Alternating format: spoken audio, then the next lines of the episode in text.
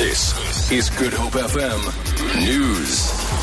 Almost sixty police officers have been killed since the beginning of the year nationwide. Statistics show that fifty-seven police officers have lost their lives in two separate shootings over the weekend. Two policemen died within six hours of one another.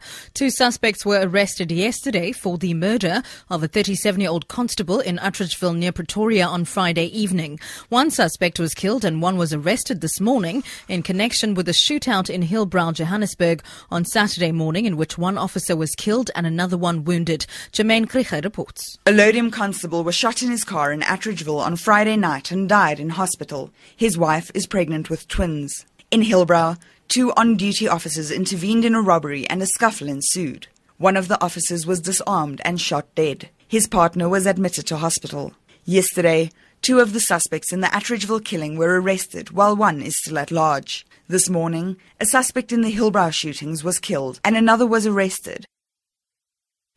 Parents of those children killed in a tragic bus accident in Rienendal near Neisner four years ago say they're just beginning to heal. Today marks the commemoration of the accident in which fourteen learners and a bus driver died after their bus plunged into an icy river.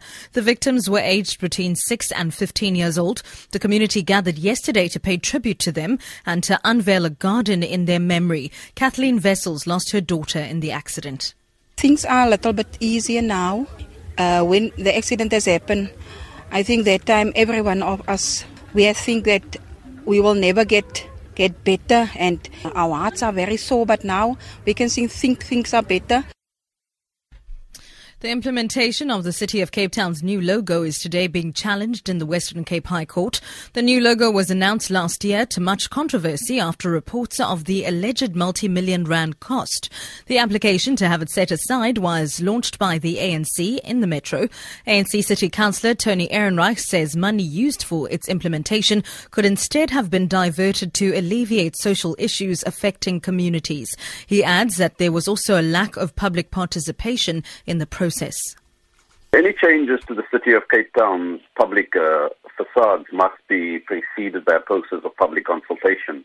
This process was neither adequate or thorough as is required by the Public Finance Management Act. For that reason, the City of Cape Town's A N C is taking the installation of the new logo to court and asking the court to set aside this logo. And finally, Kailita residents will get the opportunity today to comment on the draft national liquor policy at a provincial public consultation workshop in the new hall in Site C. The Department of Trade and Industry is hosting the workshop as part of a national public consultation roadshow. The proposals of the new draft policy include strengthening the ap- approach on combating liquor abuse and illegal trading, including adjusting the age limit for the supply of liquor by changing the age limit from eighteen to twenty-one years, to reduce availability and accessibility of liquor to young persons. For Good Hope F M News, I'm Sibs Mattiella.